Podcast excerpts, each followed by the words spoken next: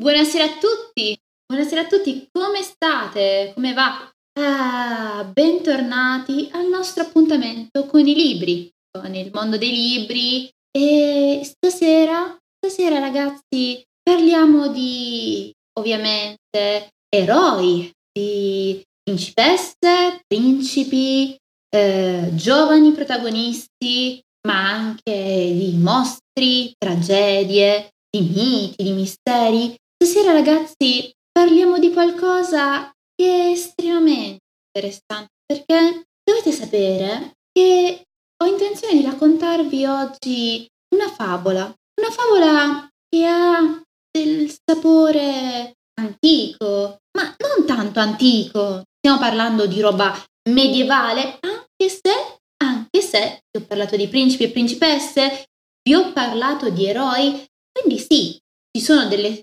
cose, delle sfumature, dei dettagli, c'è qualcosa che ricorda, ma non siamo nel Medioevo.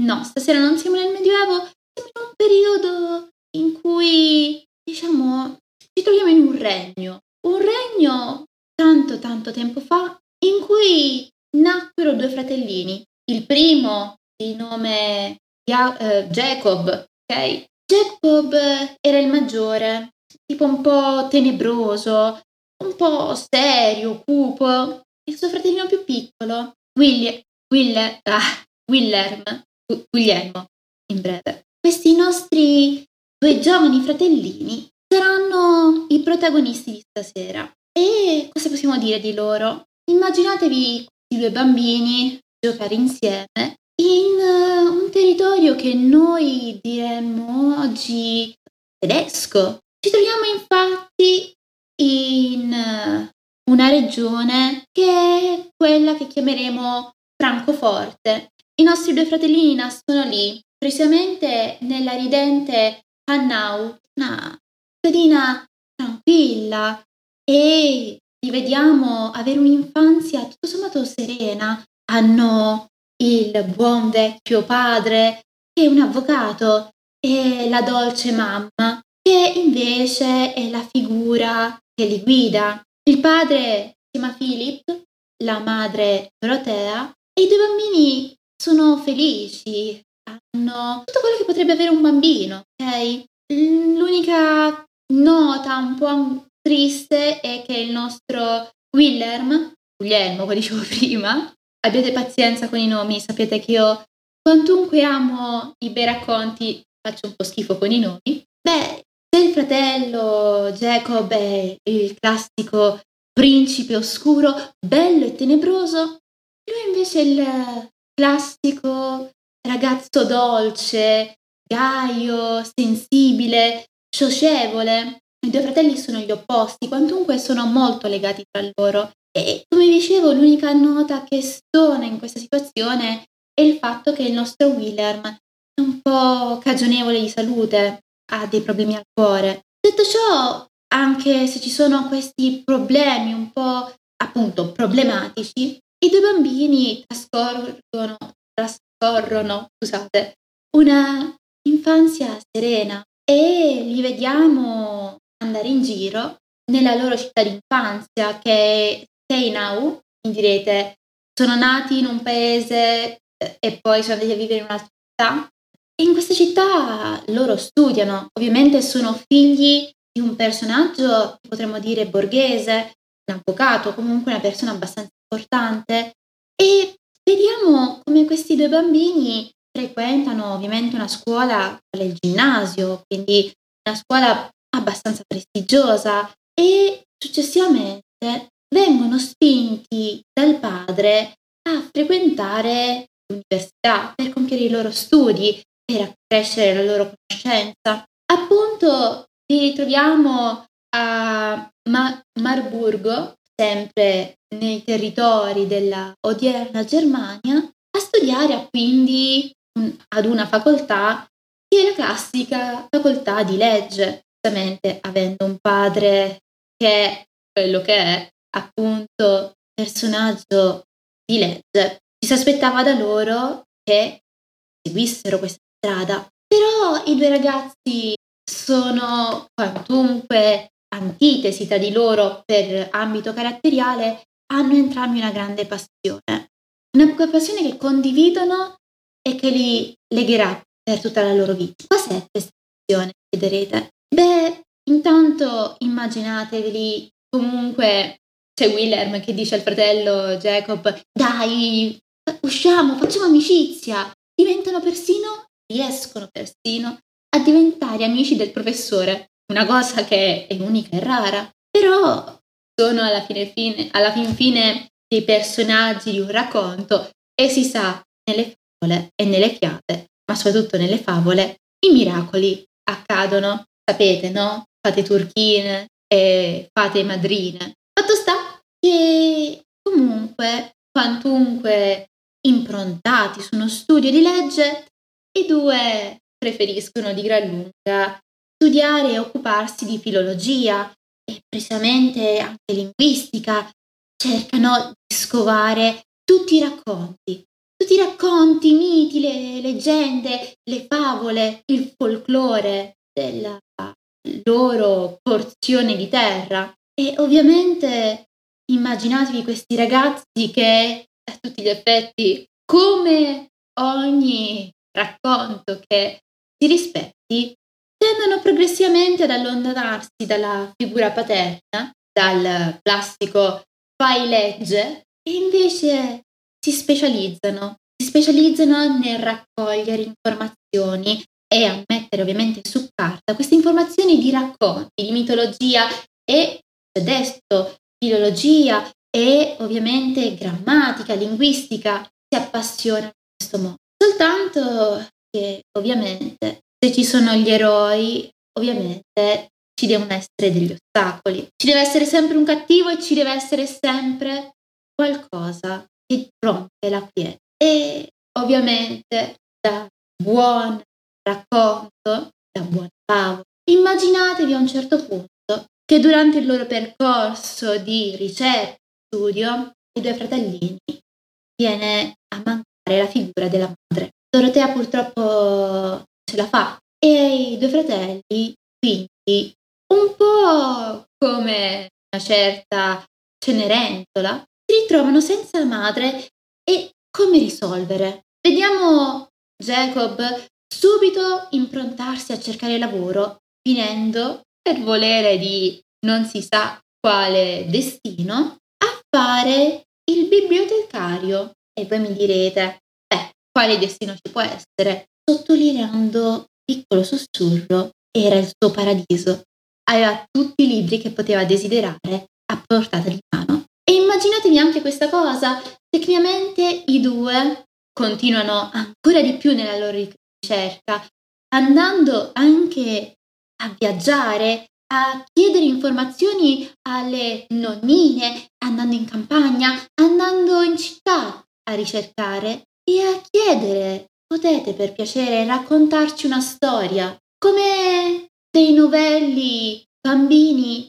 I due fratellini iniziano ad andare in giro e ad ascoltare, come se fossero sotto effetto di un incantesimo, tutti i miti, le leggende, i racconti, le favole di anziane signore che li cullano e gli raccontano qualcosa che non era mai stato scritto prima e che i due iniziano a trascrivere. Ovviamente questa loro ricerca porterà a dei frutti che però non vi voglio raccontare ora, ma continuiamo un po' invece con la storia di questi due fratellini. Fratellini che ormai sono due giovani ragazzi, uomini forti e ovviamente anche con ideali giusti e ovviamente la loro conoscenza nell'ambito della cultura e del sapere, del mito, della linguistica, gli permette finalmente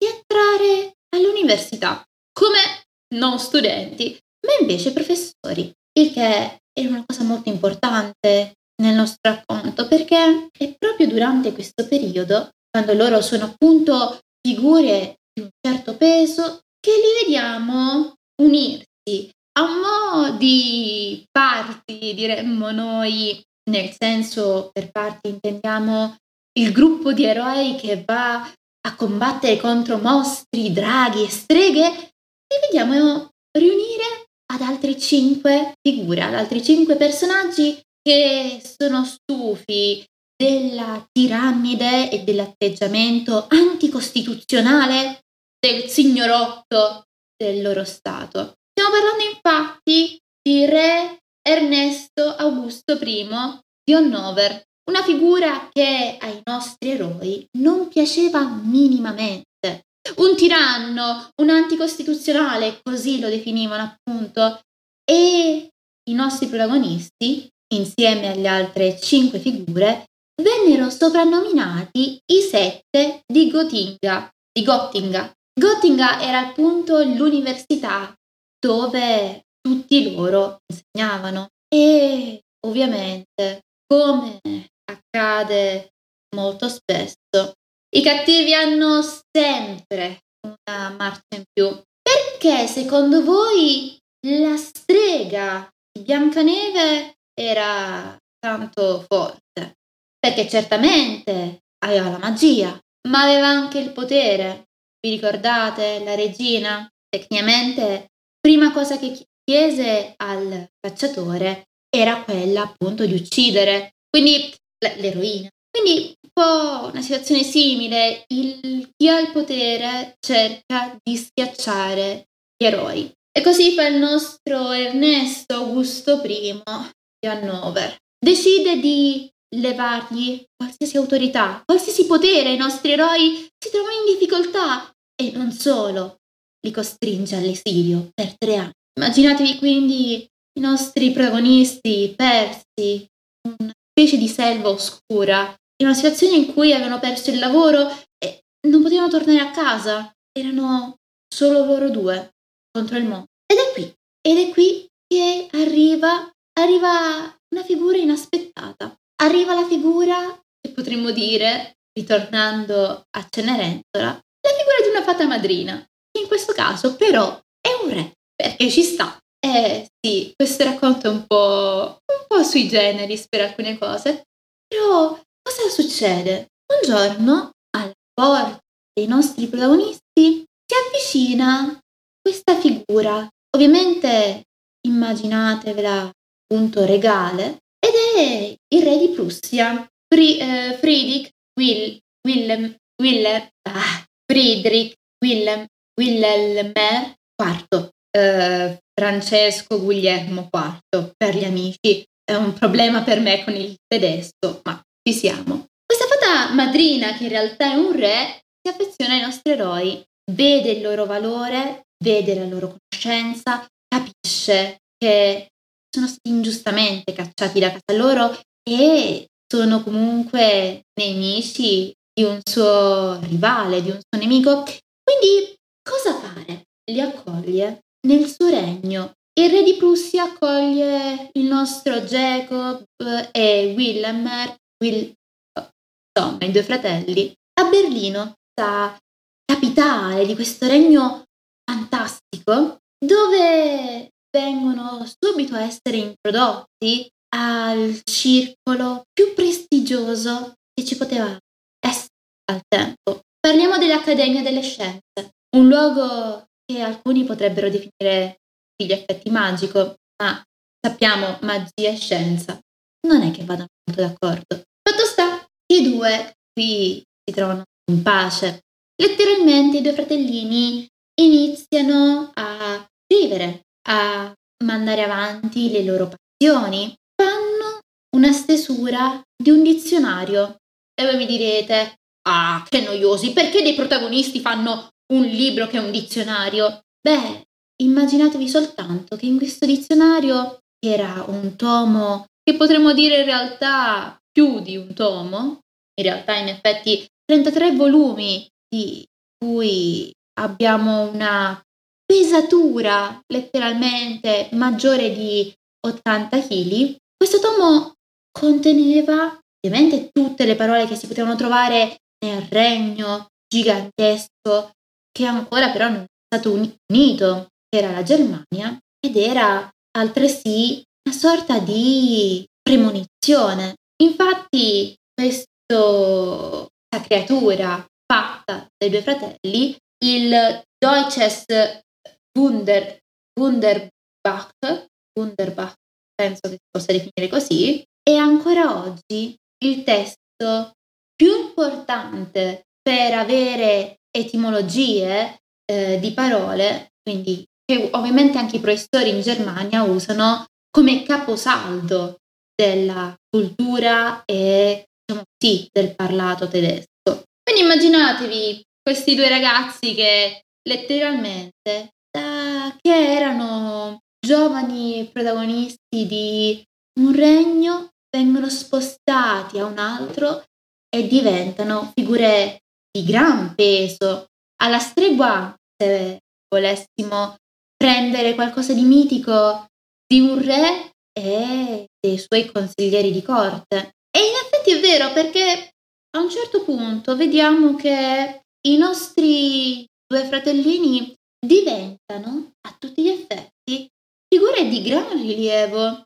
Abitano per vent'anni eh, a Berlino e lì continuano a scrivere per quanto riguarda ovviamente sempre testi attenti al lessico e alla linguistica, alla filologia della lingua tedesca. E un dettaglio, perché uno di loro, vi ho già detto, di effetti diventa per certi versi consigliere del re, o almeno quello che nella nostra storia potrebbe essere considerato tale. Infatti, il nostro Jacob diventa a tutti gli effetti deputato della città di Francoforte. Ma continuando con la nostra storia e parlando ancora dei nostri eroi, i due, come vi ho già detto, sono inseparabili e quantunque il minore dei due fratelli si sposi, il tenebroso Jacob rimane a fianco a lui.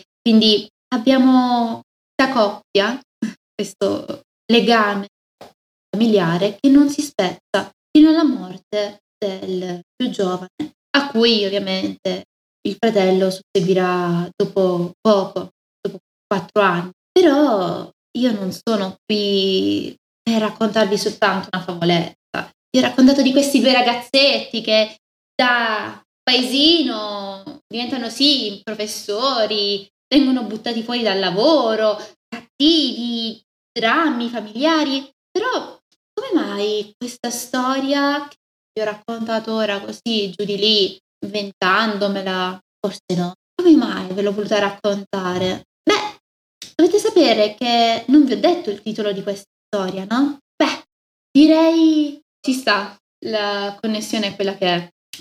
Però ci sta, perché alla fine vi ho raccontato una favola, no? E vi ho già detto, il titolo è appunto una storia ambientata su fratelli Grimm che, come stavo dicendo, se non li conoscete, sono due figure molto, molto importanti della letteratura, direi mondiale di effetti. Sono due figure che nascono, eh, potremmo dire, a fine 1700 e possiamo dire tranquillamente a questo punto sono gli autori di quelle favole che ci raccontavano i nostri genitori da piccoli. Ora, a fine del racconto, possiamo dialogare in maniera più normale, ecco, quindi ora, finalmente, vi do il benvenuto. Vi do il benvenuto al nostro mondo dei libri, parlando dei fratelli Grimm.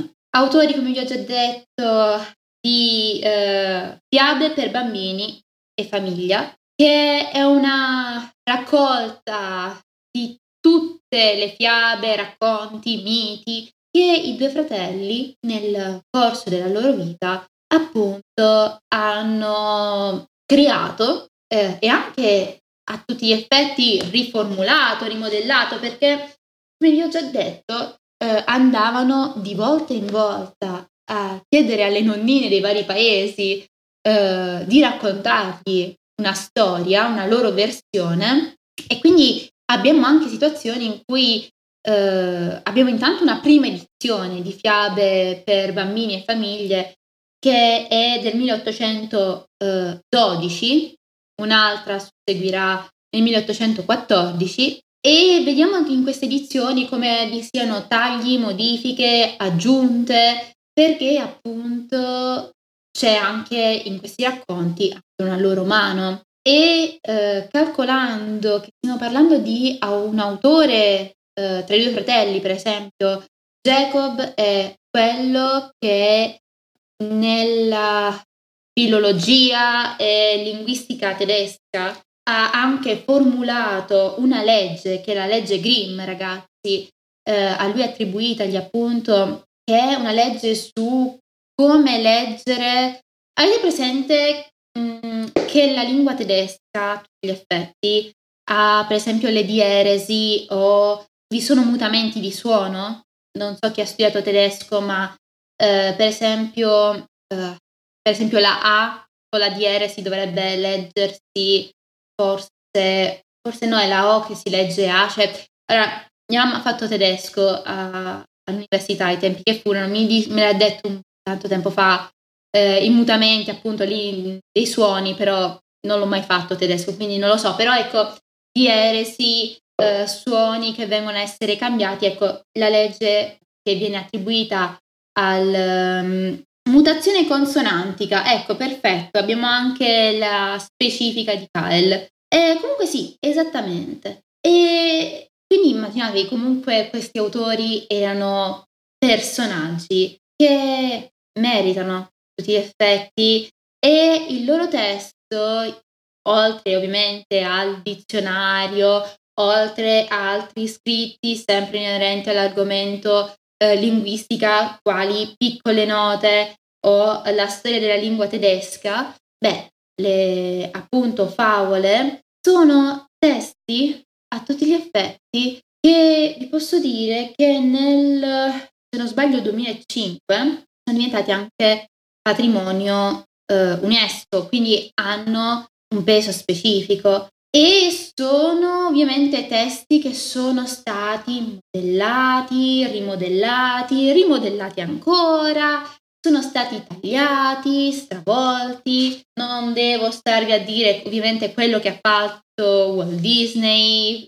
con ovviamente i suoi film, dove appunto anche una certa pesantezza eh, nei racconti eh, appunto dei fratelli Grimm è stata edulcorata e anche sulla vita dei due fratelli ci sono fatti tantissimi film ragazzi, quindi non, eh, non immaginatevi che siano individui così semplici perché non è così. E ehm, anzi, anzi una cosa che appunto stavo dicendovi dei loro racconti, ho capelli che mi vanno in bocca, ecco perché mi vedete far così, scusate, e a tutti gli effetti i loro racconti nel corso dei, degli anni e dei secoli sono stati vittime di situazioni di stravolgimento o di edulcurazione. Ovviamente i racconti che vengono tramandati hanno anche dei similari in altre nazioni, quindi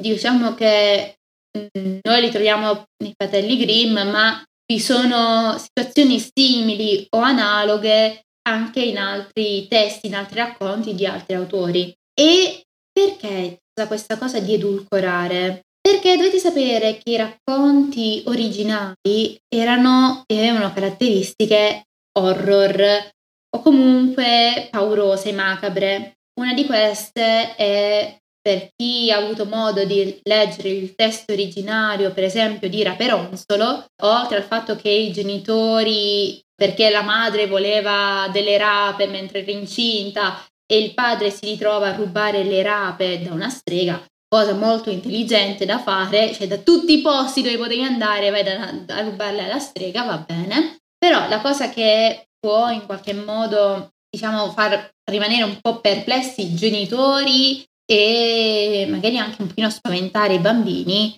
sono scene tipo per esempio eh, quelle in cui eh, appunto la strega inganna il principe eh, dandogli l'impressione di essere raperonzolo e praticamente lo fa cadere eh, dalla torre e sotto la torre vi erano dei rovi quindi il principe comunque la figura dell'eroe viene accecato dai rovi e ovviamente durante la caduta si fa anche parecchio male. Quindi una cosa del genere è un po' scioccante. O anche eh, magari la più celebre Hansel e Gretel, ok? Dove la strega che voleva mangiarsi, c'è anche già l'idea di mangiarsi il, il bambino, quindi cannibalismo, è una cosa un po' pesante. Ma eh, la strega in realtà era, se non sbaglio, la madre o la matrigna dei due bambini, è molto molto pesante come atteggiamento. E l'idea della matrigna, della perdita della madre originale è molto presente di Grimm, quindi vi è sempre un sottotono di orfani parziali o totali che si trovano poi ad avere a che fare con streghe che possono essere appunto eh, la regina di Biancaneve o la matrigna eh, di Cenerentola, per citarne. E ovviamente vi ho citato tra le più famose, ma ovviamente c'è anche una certa crudeltà in Cappuccetto Rosso e non soltanto per il WWF in cui ammazzi il lupo, c'è proprio l'idea di una persona che viene mangiata o comunque il fatto che il lupo non sputa la nonna, gli viene squarciata la pancia, cioè per farvi capire. Quindi è una, una, una storia un po' con linee macabre che ovviamente mh, mm, Walt Disney da una parte, quindi la cinematografia da una parte e um, negli anni per esempio 70 qui in Italia eh, si è cercato in qualche modo di edulcorare. Edulcorare eh, questa idea era appunto per evitare traumi ai bambini, ma si è visto come a tutti gli effetti eh, l'idea appunto di violenza o comunque macabro facesse capire ai bambini la differenza tra bene e male e tra quindi, eh, come dire, fare il giusto e fare il male, la giusta punizione per chi è cattivo o anche eh, il cercare di avere una propria identità, di cercare anche essere indipendente, di non essere attaccato ai genitori, eh, anche l'idea di sacrificio, per esempio, o eh, cioè aiutava tutti gli effetti i bambini a crescere, quindi la paura per, della strega o del lupo eh, ti faceva capire, per esempio, di non fidarti di, degli estranei che ti potevano fare del male o eh, magari a eh, sapere che se ci si comportava male si sarebbe stati puniti, mentre se ci si comportava bene, comunque si, si, in un futuro magari si, si, auspicava a un happy ending, ecco. E nel formulare a tutti gli effetti la storia dei fratelli Grimm, c'è da dire che i due fratelli sono di effetti ritenuti i padri come abbiamo Esopo e Pedro, eh, li abbiamo come genitori del genere della fiaba, i fratelli Grimm sono invece i genitori, quantunque non sono gli unici, scusate, sono zanzara, ehm, del genere della favola. E sì, come ho già detto, vi sono perfettamente altri scrittori anche prima di loro che hanno raccontato favole. Quindi non sono i capostipiti del genere, ma sicuramente sono i padri per importanza dei loro racconti e eh, loro, stesso, loro, stessi comunque sapevano che anche in altre nazioni c'erano stati, diciamo così, dei predecessori. Poi, per esempio, eh, in Italia abbiamo a Giambattista Basile, eh, questa figura ne abbiamo già parlato quando abbiamo fatto in, eh, tanto tempo fa una live che faceva da riassunto di questo del genere favola e fiaba, i Grimm sapevano dell'esistenza di Basile. Detto ciò, Avete domande? Perché in conclusione possiamo dire soltanto che sono appunto figure che hanno un peso, ma penso che di voi lo sappiate e Vi chiedo domande per avere anche una vostra opinione appunto sull'idea di edulcorare un racconto o meno. Non, di loro non si può dire molto altro, sono dei grandi, soprattutto per la letteratura tedesca. Ciao ciao a tutti ragazzi, ciao!